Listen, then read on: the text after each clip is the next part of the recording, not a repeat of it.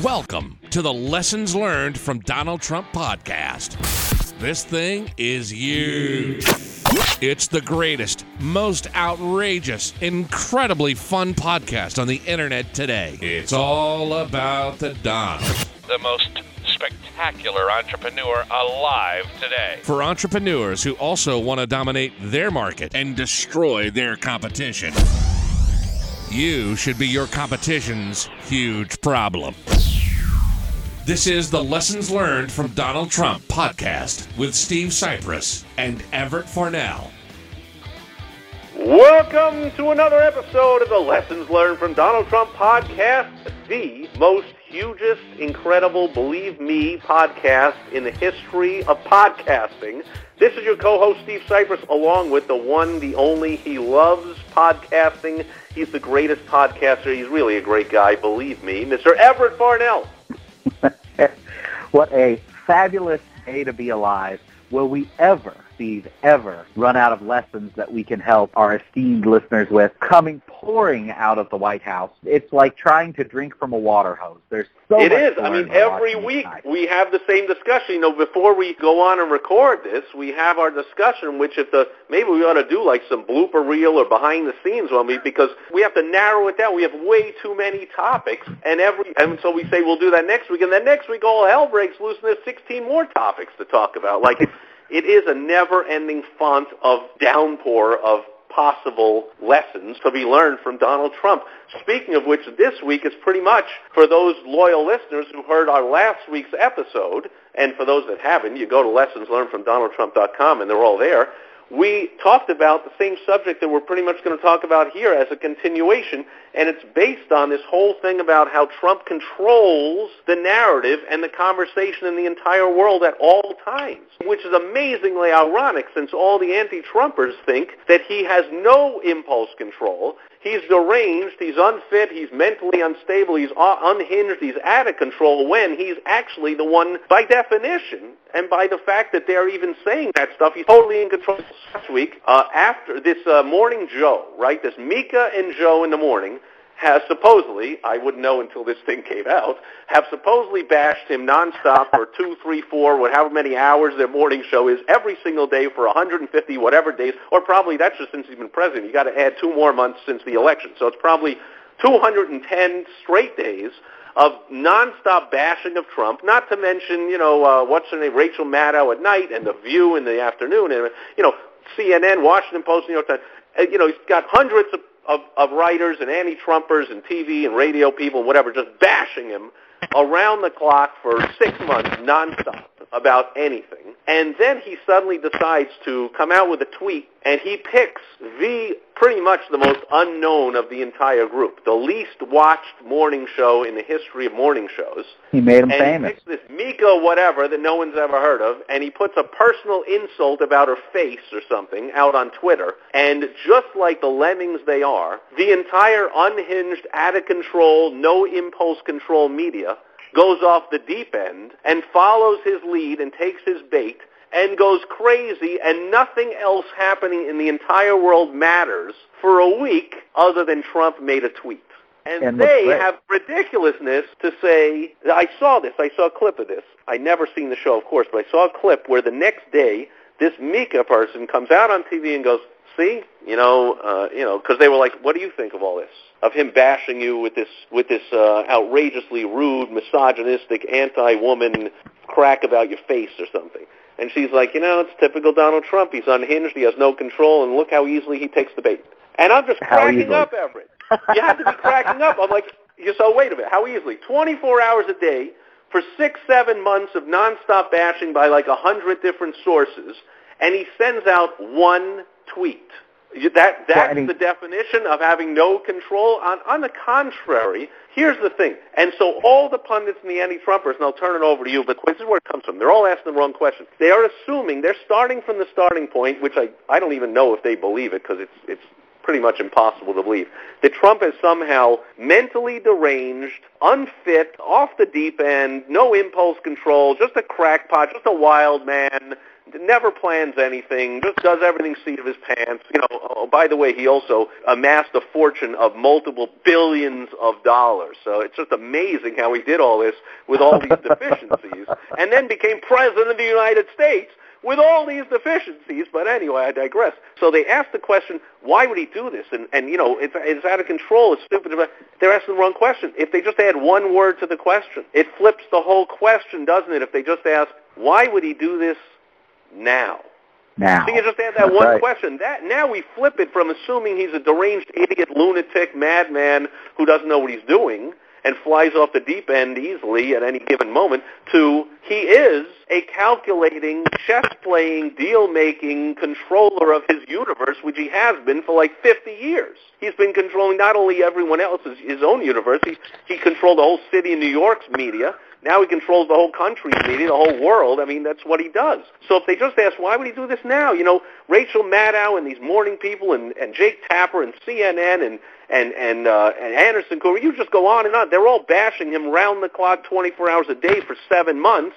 Why now would he do this? Well, now you can start to come up with some answers. You can start to think about the timing of it. I see he has a Congress, a do-nothing Congress, which we've had for, I don't know, 20 years. They do nothing. They're all going to go on vacation not having passed any of the legislation he wants passed. He would like to deflect from that. He's going to Russia to meet with Putin. He would certainly like to deflect from that. So he goes, I know. Let's put out an outrageous tweet where I, I, I put out a personal insult about somebody's face.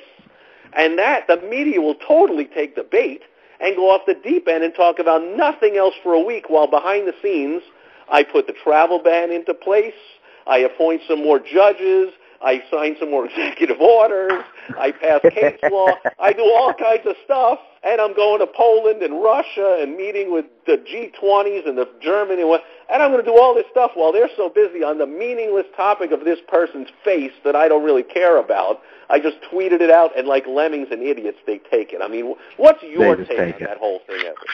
Well, I, I mean, clearly he is strategic about the way he uses Twitter. By the way, he probably tripled their ratings. By the way, sending one. Well, that that was did him a another thing. You know, that's another thing I was saying. I was like, you should be thankful. I mean, you're unknown. I, I never, no one ever heard of you people.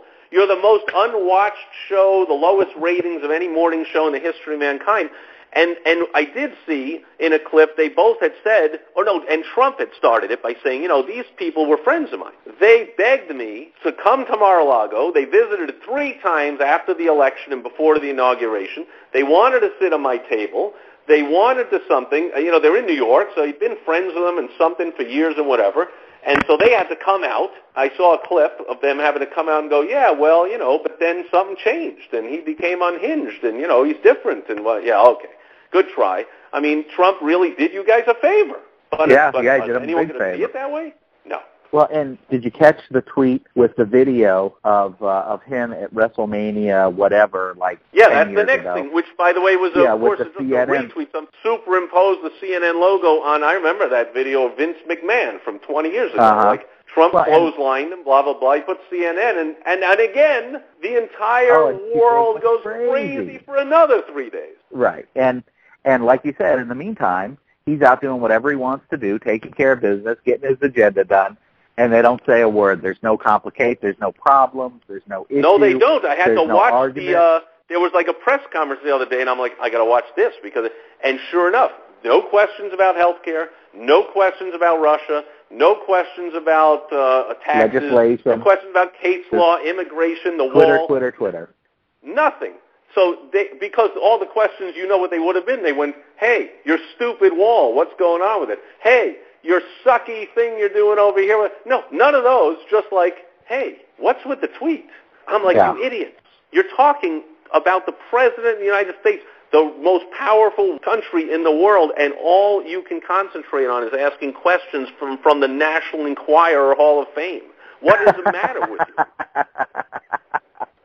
it's it's uh, it's brilliant, and You know, I mean, obviously it's at a level where most of our listeners are not going to be keeping control of such a large narrative, which is good because you really have to be a master at doing it in order to do what Trump's doing, whatever you think of him. Well, don't you I think have- that's part of it? I, I think that's part of it. The fact that he masters the media is another Mhm. reason for the amazing jealousy of all the members of the media. Oh, sure. They're sure, like, wait a minute. And all the other I pop- have a show for three hours a night on CNN, and nobody pays attention to me. And this guy, every This he fucking puts out a tweet, tweet. and the whole world has to go crazy. Yeah, and that's what I'm saying is that most of our listeners won't be controlling that large of a narrative. However, if they take what Donald Trump is doing and move it over into their little world, they can control the narrative in their world with their customers. Thank you for doing it because that's Yeah. where I want to pivot to is how does this apply to our listeners, small business owners and entrepreneurs, which you're right. I mean, Trump is the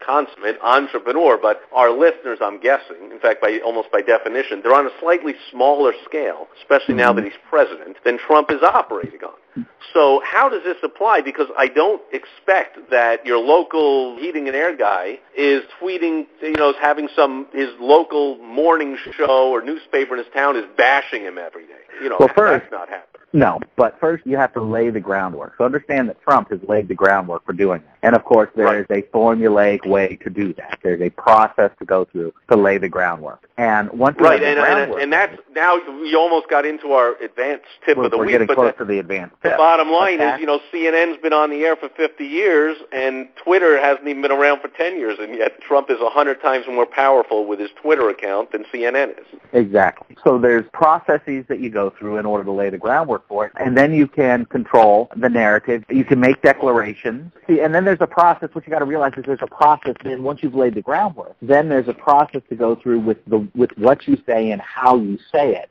And when you put those two things together, and it's systematic. I mean, it's, as a matter of fact, our listeners go back and watch Trump from Right. the beginning of his presidential bid all the way now till now go back and watch the you know the circus on Showtime and some of the other stuff. Well, and I, And I don't want to uh, put a damper on her or give him extra homework, but you could really even go back. He, he he's been talking about I'm going to run for pre- you know for 10, 20 years. oh yeah, you go back 20 years. Absolutely. and and, and said And- and outlined it. He he would appear at the at the White House Correspondents' Dinner. I mean, he he's been laying the groundwork for this thing for a while. Well, and and that's what I'm saying. So our listeners don't have to be on a national stage; they can be on a local stage. It can be a Right. city. It can be Well, that's a where Trump neighborhood. Yeah, That's where Trump first did this. I grew up in New And York, you- and when I was a kid, I remember suddenly this guy was taking over the newspaper. All they wanted to talk about was Trump. even back even back then. So that's the secret. I mean, that's the process. And of course, the Yeah, they like the famous nuts divorce and bolts ever. about how we do and that. he's saying this, he's doing that, and so yeah, everyone starts up on a smaller scale, right? I mean, that's a that's a lesson right there for the listeners. Is among everything else we talk about, it's not about oh, but I got to start by you know having a multi-billion-dollar business in 160 countries around the world. No.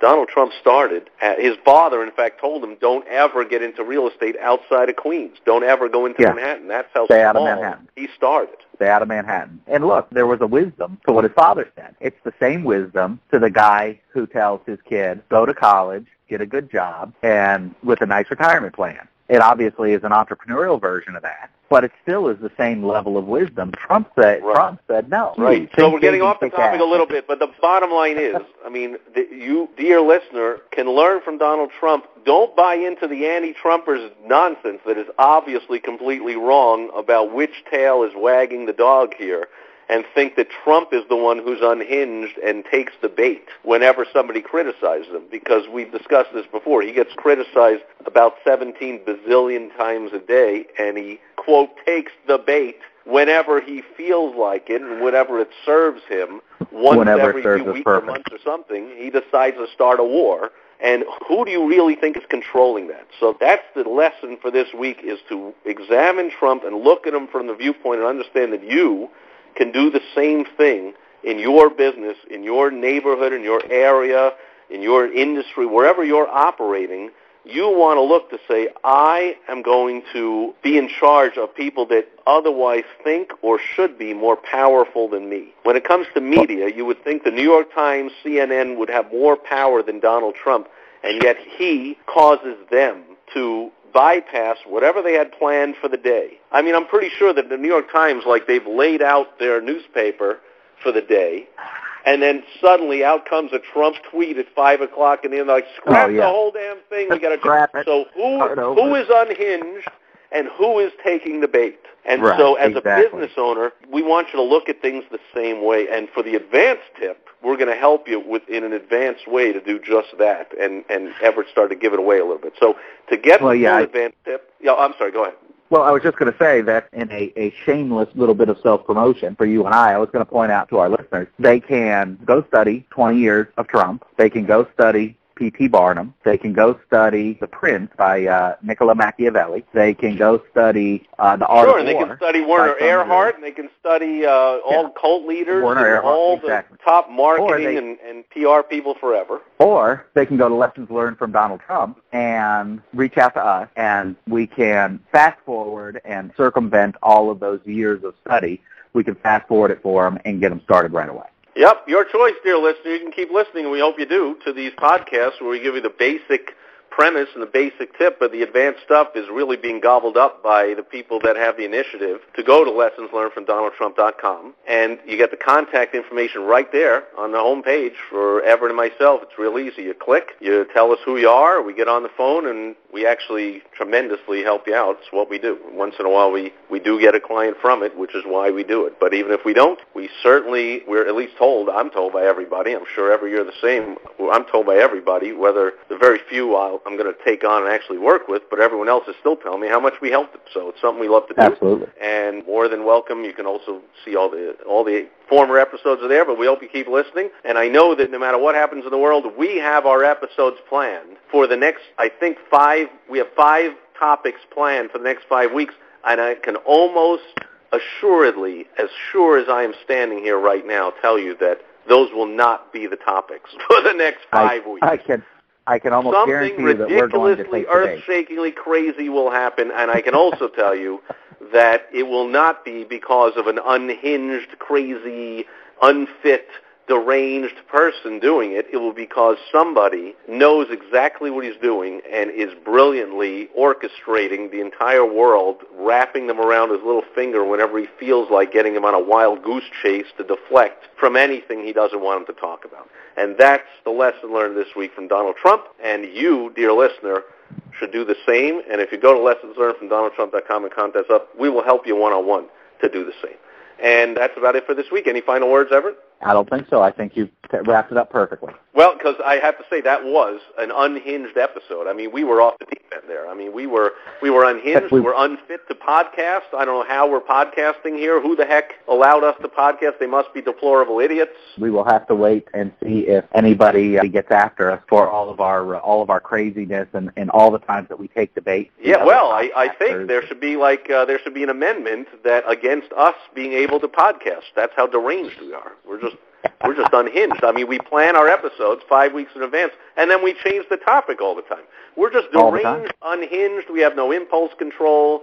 Like uh, clearly, we're the ones that don't get it.